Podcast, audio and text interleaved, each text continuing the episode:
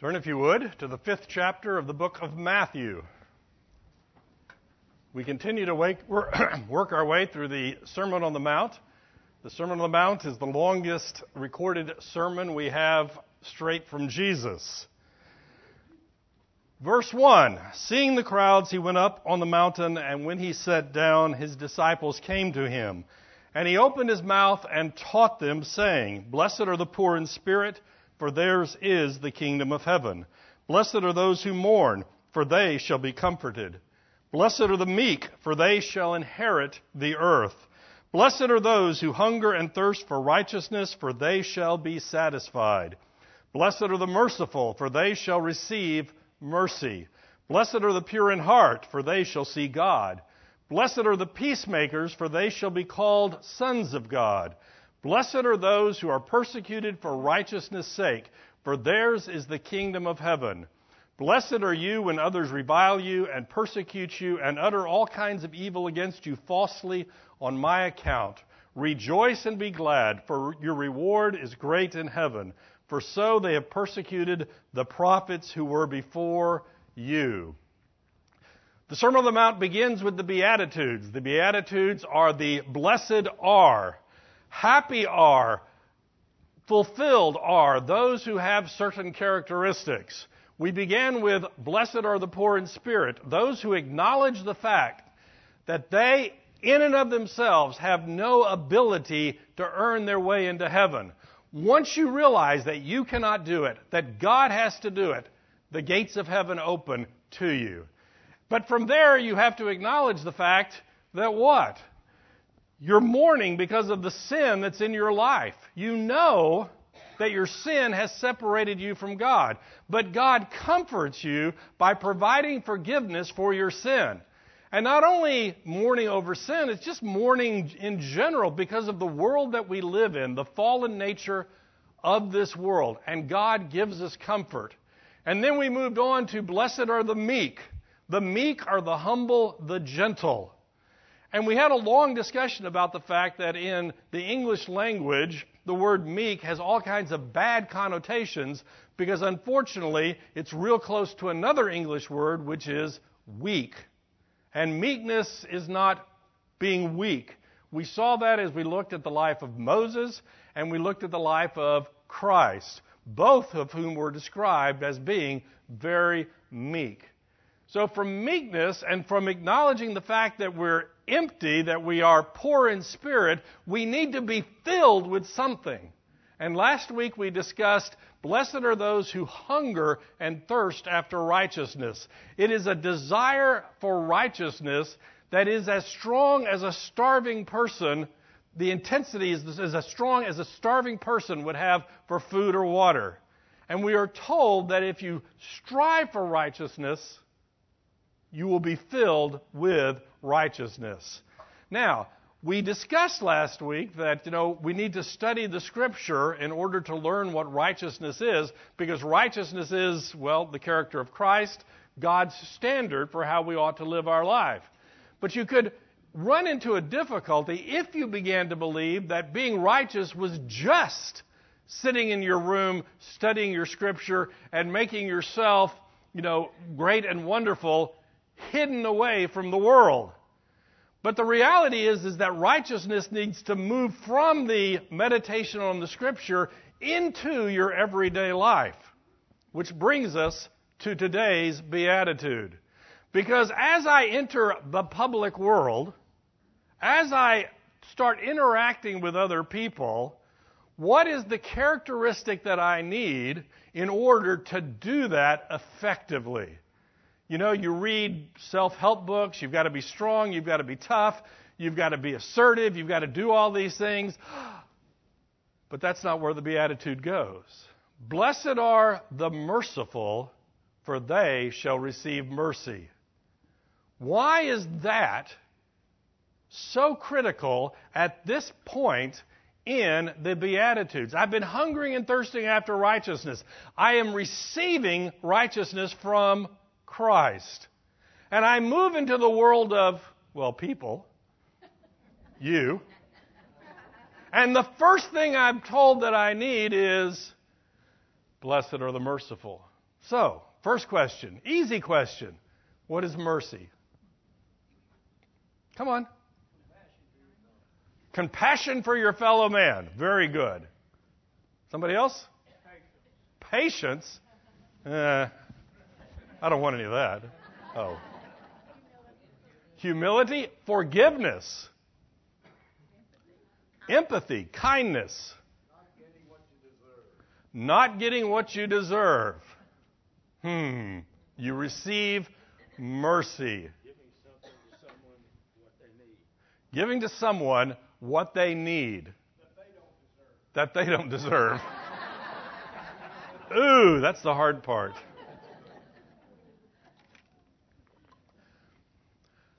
My first thinking about mercy is in relationship to, well, justice. Okay? You've done me wrong. And my inner being rises up in anger and wants to exact revenge. I want to get back at you. But I don't do that. Instead, I show you mercy instead of demanding justice. Now, let's throw a little caveat in here before we get too much down the road. Romans chapter 12 tells us that the government, the state, holds the sword to protect and promote justice. We are not talking here about civil law, okay? We're not going to talk about that. It's a great subject. We actually dealt with it last year when we worked through the book of Romans, year before last, when we worked through the book of Romans. We're not talking about if somebody murders someone, should they be sentenced or should you just say, eh, go ahead, mercy. We're not talking about the civil sphere here. We're talking about you. We're talking about you and your everyday interactions with other people.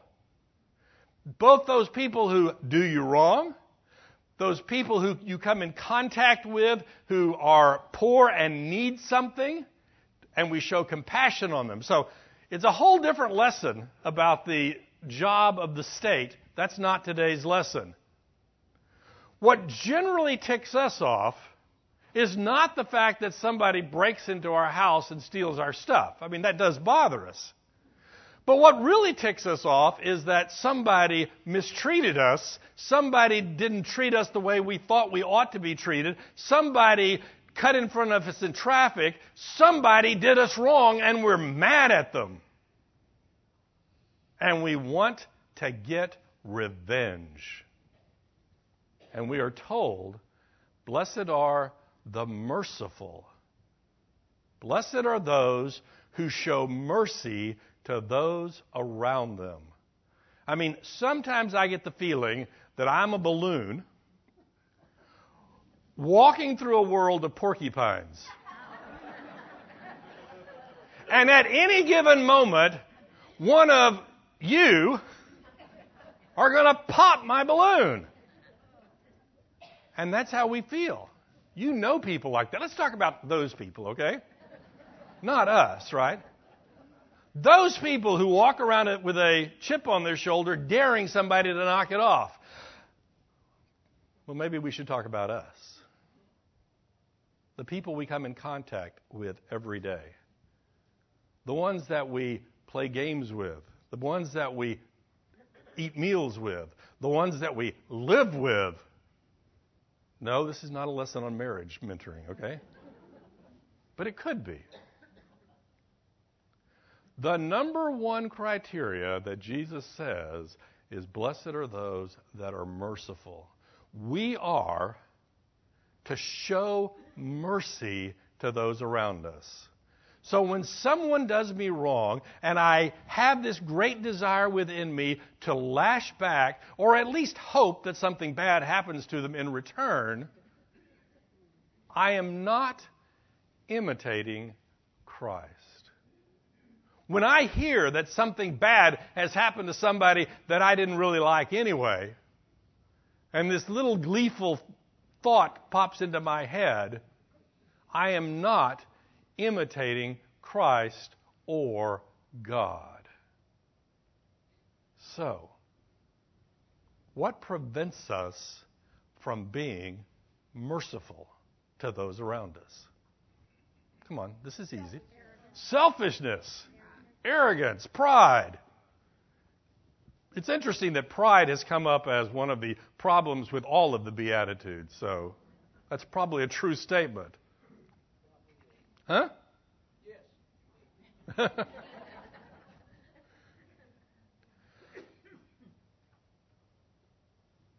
we are concerned. We really are. Concerned that the moral fabric of the universe will fall apart if I let you get away with it. You've done something wrong to me. And you know, it's just a slippery slope. If I let you get away with that, what are you going to try to do tomorrow to me? So I've got to make sure, but that's just pride. The odds are the only thing the other person did was harm our, our pride to begin with. That's what most of our everyday interactions that cause us difficulty.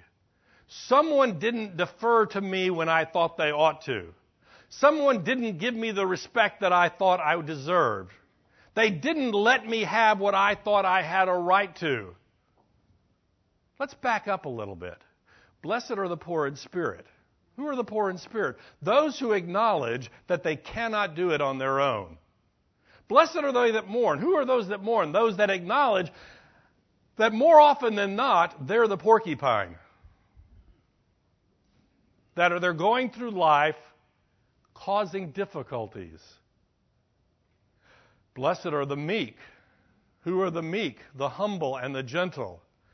Humility being the opposite of pride, humility does not demand its own place in the pecking order. But wait a minute. If I let them get away with it, so what? So what? We have a problem realizing pride is our enemy, is her comment. What do you mean by that? It destroys our lives. You can read the scripture and get stacks of verses dealing with the problem with pride.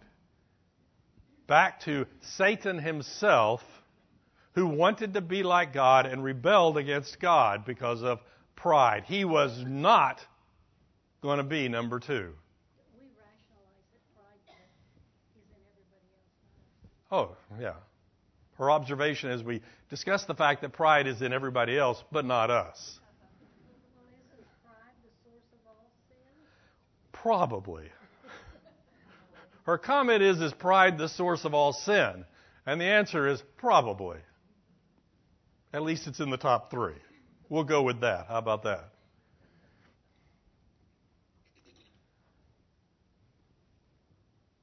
God has created a universe that choices do make a difference. I can choose to do what is right. I can choose to do what is wrong. I can do what is grossly wrong or somewhat wrong or what if what if God zapped you the first time you did something wrong? We'd have a much smaller class.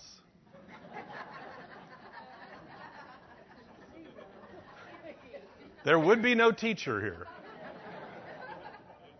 Why, why does God not zap us the moment that we do something that clearly violates His will?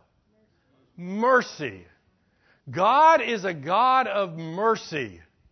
Now, if you read the scriptures, there's going to come a time of judgment. And what God is doing is He's allowing us to have time to accept Christ and be saved, or allowing us to dig ourselves deeper and deeper in the hole so it becomes quite obvious where we should be headed. So if God can show mercy to us, how much more should we show mercy to those around us? Turn, if you will, to Matthew chapter 18. We're going to cheat and we're going to do one of next year's lessons. But by next year, you'll have forgotten it, so I can do it again, thus saving time in my preparation. Verse 21 of chapter 18. Then Peter came up and said to him, Jesus, Lord, how often will my brother sin against me and I forgive him? As many as seven times? Okay, here is the question. Somebody did me wrong and I forgave them. Whew, aren't I good? then they did it again. It's much harder to forgive them the second time. But I do and then they sin against me again. And Peter comes to Jesus and says, How many times do I need to forgive them? Seven times. Seven, the number of perfection, big number. Wouldn't that be great? Wouldn't I be cool if I could forgive somebody seven times? Jesus said to him, I do not say to you seven times, but seventy seven times. Hmm. 77 times. 77. Most of us can't count that high in real life. What does that mean? It means we don't count the number of times. How often are we told to forgive? Continually. But what if they do it to me again? They will. That doesn't make any sense. I don't want them to do it to me again. I don't want them to abuse me, shatter my pride, put me in my place. I don't want them to do that. I'm not going to forgive them. Therefore, the kingdom of heaven may be compared to a king who wished to settle accounts with his servants. Wait. Ah, yeah. When he began to settle, one was brought to him who owed him 10,000 talents. Let's just stop right here. 10,000 talents is a boatload of money. Okay? We're talking Bill Gates, Warren Buffett multiplied. This is big dollars. You know, we fill this room with gold. We're talking that type of money the servant owed the master 10,000 talents. We are not told why he owed it to him. He had borrowed it from him, he had invested it poorly. I don't know. But the servant owed the master 10,000 talents. And since he could not pay, his master ordered him to be sold with his wife and children and all that he had, and payment to be made. Now, that probably would not have recouped the money. But it would certainly have impressed the neighbors that you don't want to owe money to the master. You know, debtor's prison has a long history. It basically means this you owe me money, and I throw you in prison if you can't pay me. Well, what good does that do? Well, it certainly motivates your family to go find some money. The problem with this situation is there's no way in the world for somebody to drum up 10,000 talents. We're not talking loose change in the sofa. We're talking a boatload of money that he couldn't pay. So the servant fell on his knees, imploring him, Have patience with me, and I will pay you everything. That's his argument. Let me just throw in right here he's lying, but he's trying, I mean, it's an act of desperation. There's no way he can pay back this money. There is no way the, in the world that he can pay back this amount of money. And out of pity for him, the master of that servant released him and forgave him the debt. He's begging, the wife is begging, the children are begging, and the master has pity and says, Okay, never mind, I forgive the debt. Now, think about that.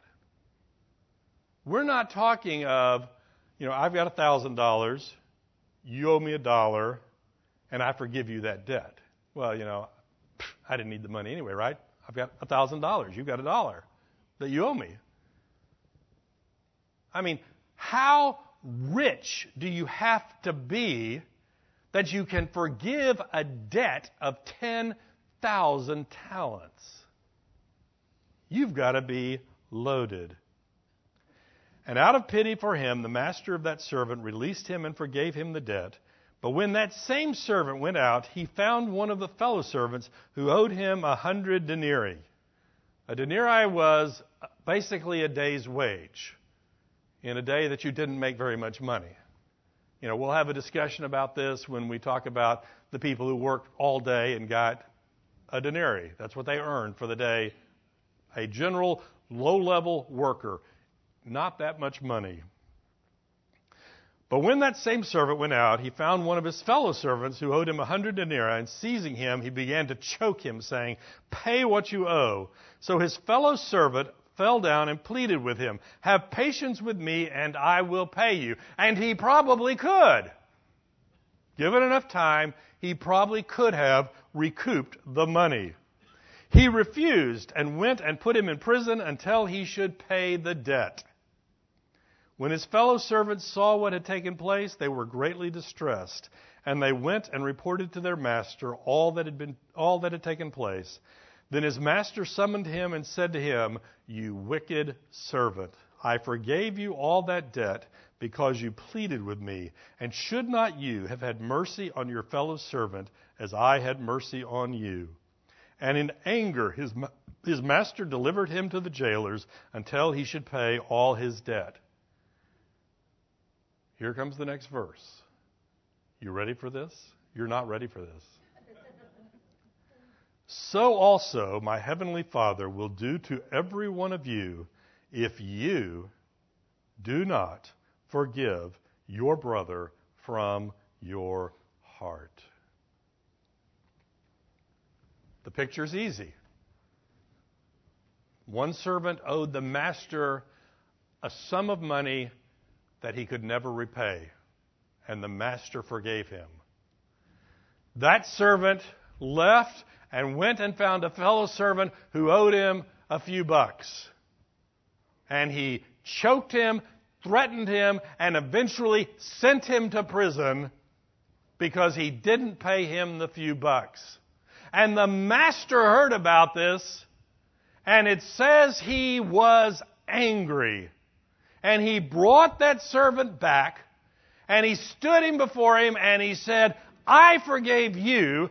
Why couldn't you forgive when the guy owed you a few bucks? I'm going to send you to prison. I'm going to send you to prison until you repay the unrepayable amount of money. What is the point of this? You know the point. You just don't believe the point. We, forget you, forget them, me, have sinned against God continually. The creator of the universe, the sovereign Lord of all that exists, and I have looked him in the eye and said, No. Not once, not twice, repeatedly. Over the course of my life. I've looked him and I've said, no, I am not going to do what you require of me. I have accumulated a debt of guilt before the master that I cannot possibly pay. And one day, when I'm checking the accounts, I realize I cannot possibly do it. There is no amount of working that I will ever do to repay that debt. I am not going to live long enough. And the truth is, tomorrow I'll probably add something else to that debt. Blessed are the poor in spirit. Blessed are those who know they cannot pay the debt. So we plead with God for forgiveness. God, forgive me, a sinner. Blessed are the poor in spirit, for theirs is the kingdom of heaven. The door's open. We are given forgiveness. Do we really believe that? Because then we leave there. And we run into that crazy guy we work with who just insults us just for the fun of it. People do that, you know. I'm sure I've told you. I had a two hour meeting behind locked doors one time with a project manager from New Jersey. And I assured him that in the South, we do not insult people just for the fun of it. You may do that in New Jersey. We don't do that in the South. And that person offends us in some way. They treat us wrong. And we go back into our closet and we think, gosh, I wish I could get him. I wish I could punch his lights out. I hope something bad. I hope he gets fired. I am never going to forgive him because he insulted me in public. And the Master, the sovereign of the universe, looks at us and says, What? What did I just forgive you from? How much mercy did I just show you? And you turn around and this guy insults you and you want revenge. You want a pound of his flesh.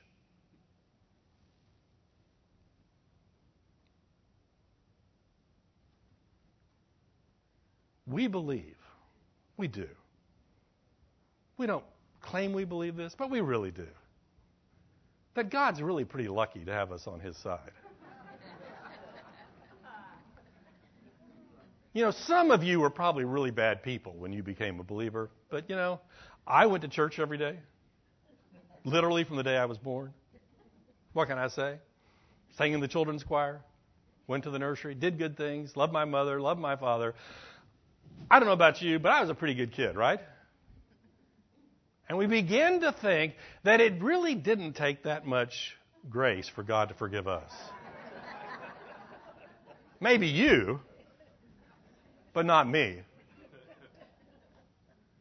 God should just be pleased to let me in. But you know that guy over there, he insulted me. And that's the way we think.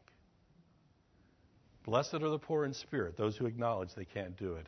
Blessed are those that mourn, those that recognize the depth of their sin. I don't care if you grew up in a physical church, you are a sinner in need of the mercy of God.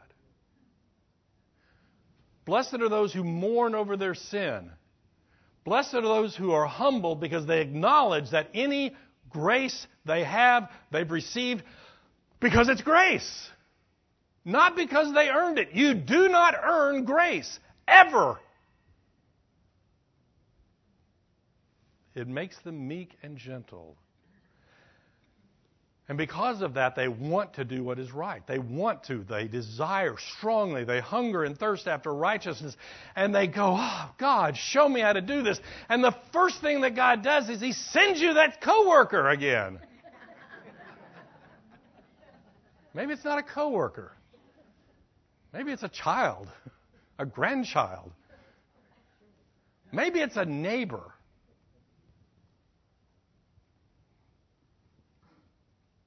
Maybe it's a spouse, but we won't go there. and they just irritate us. And we want our pound of flesh. And here comes the really hard part. Blessed are the merciful, for they shall receive mercy. Question If I am not merciful, will I not receive mercy? Well, if you look at this parable that we just talked about, that's what you begin to believe. But the thing we need to learn about the parable is who came first. And that's what makes all the difference. We, in this class, have talked repeatedly. We, in the sermon series that we're working on, have been talking about the Reformation. And we acknowledge the fact that salvation is a gift that God bestows upon us. The unbeliever, the unregenerated person, can sit here and, to the best of their honest ability, try as hard as they can to be merciful to those around them. And they may do mm, sort of a good job. Maybe. I'll give them a little credit, okay? But it won't save them. Why? Remember that discussion about the huge debt of sin? That's not going away. Mercy begins with the mercy that God has shown to us. The master forgives the servant the 10,000 talents. That's the beginning. The mercy of the servant to the fellow servant is an indicator of whether the first servant truly understands what the master has done for them. He is not forgiving so that he may receive forgiveness. He is forgiving because he has already received forgiveness. So I'll just quote the passage again. This is what's going to happen to you if you do not forgive your brother from your heart. The indication is that if we refuse to give mercy to those around us, it is an indicator that we do not acknowledge the mercy that God has given us. It's a sham. It's a con. It's fake. We still believe, I'm a pretty good guy, not like that person over there. Blessed are the merciful, for they shall receive mercy. I see this in two different ways. Number one, mercy from God. Hmm. This is a difficult passage because we begin to think that somehow I'm doing it and earning mercy. You don't earn mercy. You don't ever earn mercy. You receive mercy from God. But the implication is that if we fail to show mercy to those around us, it is an indicator that our heart has not been transformed by the mercy of God. And we should not expect to receive mercy from God. The second point, though, is mercy from other people. And this is an interesting point. If I'm merciful to those around me, our fear is that people will then begin to take advantage of us. You know, it's like being meek. Nobody wants to be meek because we're worried that somebody's going to take advantage of us. To which my response is probably. Some will. But some will see that mercy and go, wow, where does that come from? Here is our dilemma just nice general dilemma. I'm scared that if I act too much like Christ, people will abuse me. Let me give you a hint, okay? What is the last of the Beatitudes? Blessed are those who are persecuted for righteousness' sake. Let me give you the hint you're going to be abused. Just get used to it. Once you acknowledge that fact, then what can they do to you that's not expected? But we don't want that. We really don't want that. If I show mercy to someone they may do the same thing back to me again. And the answer is they might. Question How many of you, don't raise your hand, how many of you have been forgiven by God and sinned again?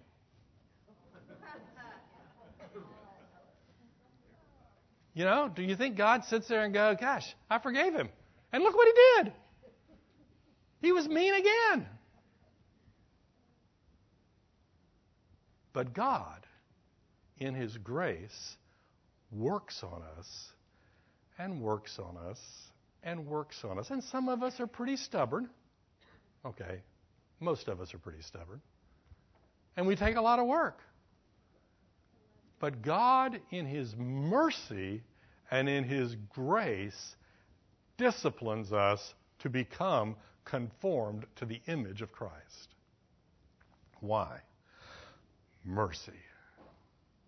How are we, how are we to interact with those around us with mercy? With the same mercy that we have received. Now, Let's break out a little bit more what that means. If I'm showing you mercy, what it means and what it doesn't mean. When I am raising children, and I've raised a few of them, and as I've said before, I am never going to teach about parenting because I don't have a clue about any of it. but when you're raising children, and they misbehave, what is the merciful response? To discipline them? Or to just say, well, it doesn't matter, go do whatever you want to do? Discipline is the mercy. Because that is what they need. Go through the scripture. Find all the scripture about a child who has no discipline is going to be in trouble later in their life. Now, some get in trouble on their own anyway, but that's a whole different story. Mercy does not mean that I don't do nothing. There's having too many no's in this sentence. It means I do what needs to be done. The primary example of that is the presenting of the gospel to other people. Mercy is showing compassion and helping people, giving people what they need. You have a friend who is an unbeliever. You know they're un- an unbeliever. They make no pretense of being a believer. What is the mercy that you can bestow upon them? Don't talk about the gospel because it might offend them. That seems to be a path that we take all the time. I don't want to upset them, so we don't talk about it. Is that really merciful? Mercy is giving them what they need. May not be what they want, but it is certainly what they need. Now, blessed are the poor in spirit, blessed are those that mourn, blessed are the meek. All of that comes into account as we're presenting the gospel to them. We do it gently, we do it with humility, we don't do it out of pride, but we present the gospel because that is the merciful thing to do. We're going to talk about this more in a couple of weeks when we talk about blessed are the peacemakers peace being reconciliation, as we try to reconcile ourselves with God and God with other people. That is an act of mercy. Mercy is not being passive. Mercy is doing what needs to be done. Those who need the gospel. Let's just talk about those who are truly in need those who are poor.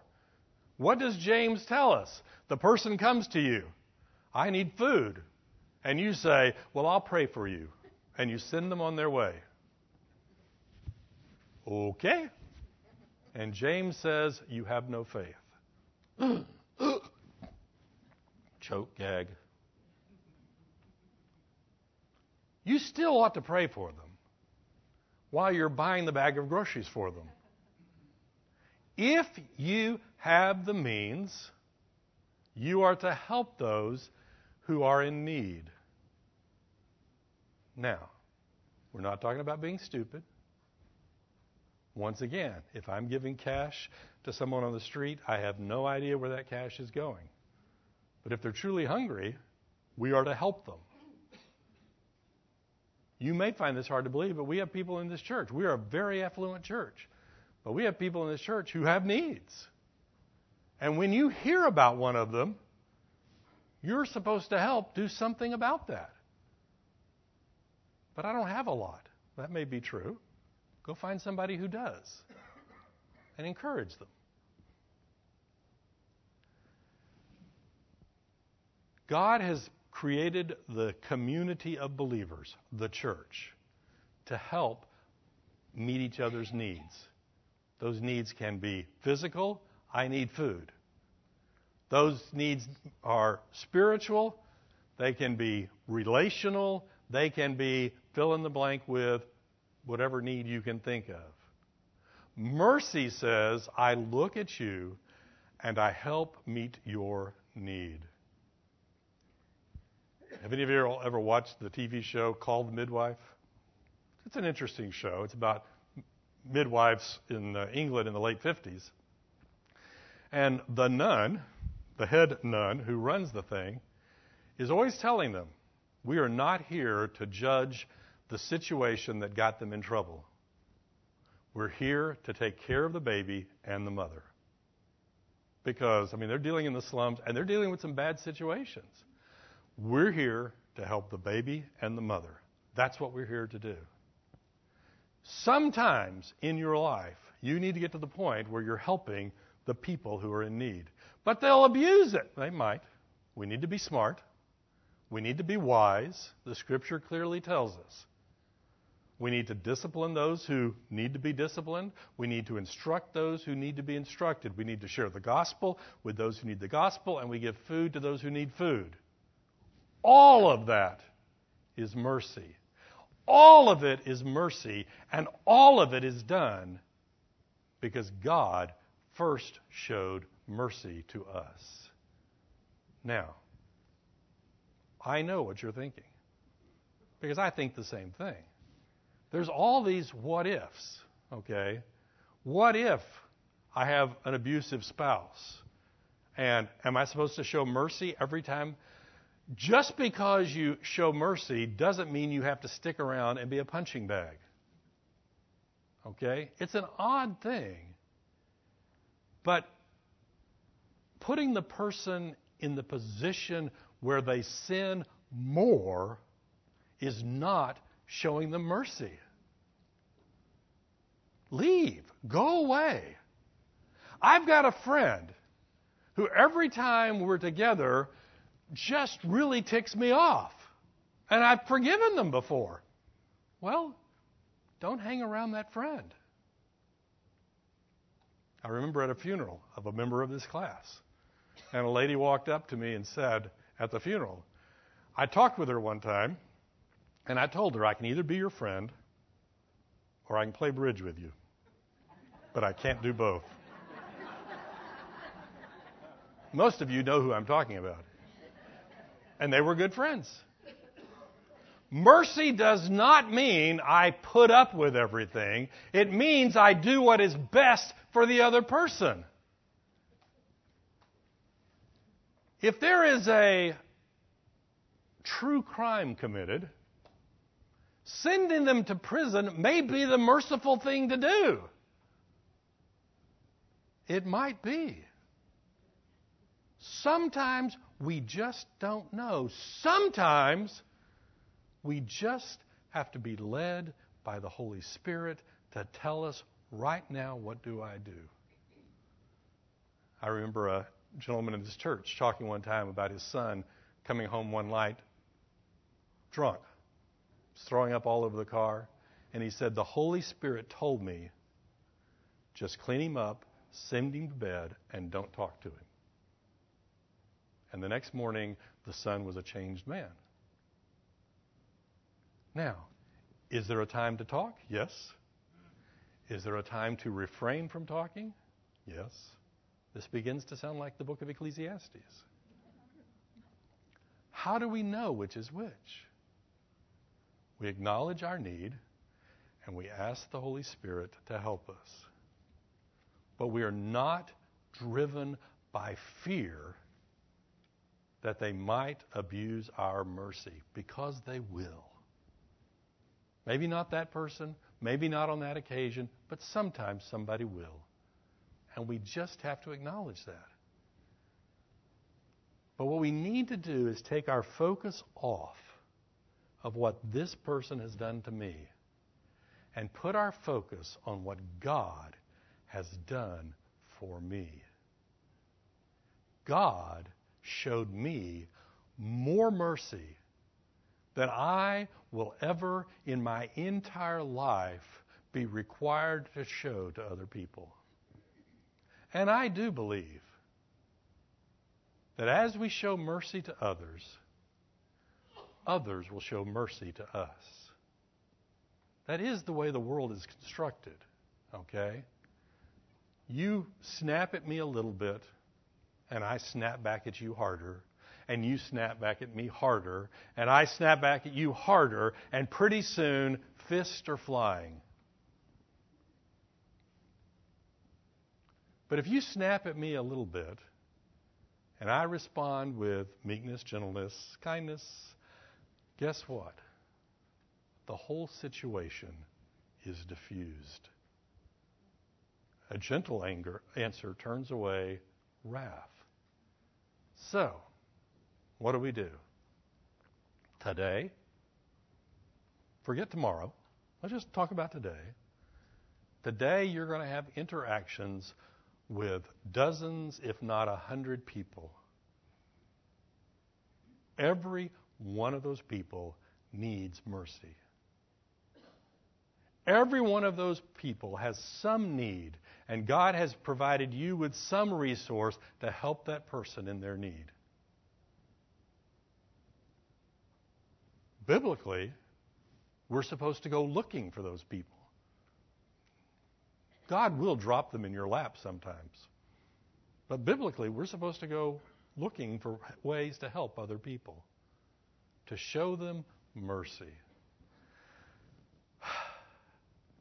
Blessed are the pure, uh, blessed are the poor in spirit, for theirs is the kingdom of heaven. Blessed are those that mourn, for they will be comforted. Blessed are the meek, for they will inherit the earth. Blessed are those who hunger and thirst after righteousness, for they shall be filled. Blessed are the merciful, for they shall receive mercy. We have received more mercy from God than we will ever repay, and we stand in need of mercy every day from God and from others. Let's be one of the others to show mercy to those around us. Let's close in prayer. Dear Heavenly Father, thank you for the mercy that you have shown us. I pray, Lord, that we too would show mercy today to those around us and help them draw closer to you. For it's in Jesus' name we pray. Amen.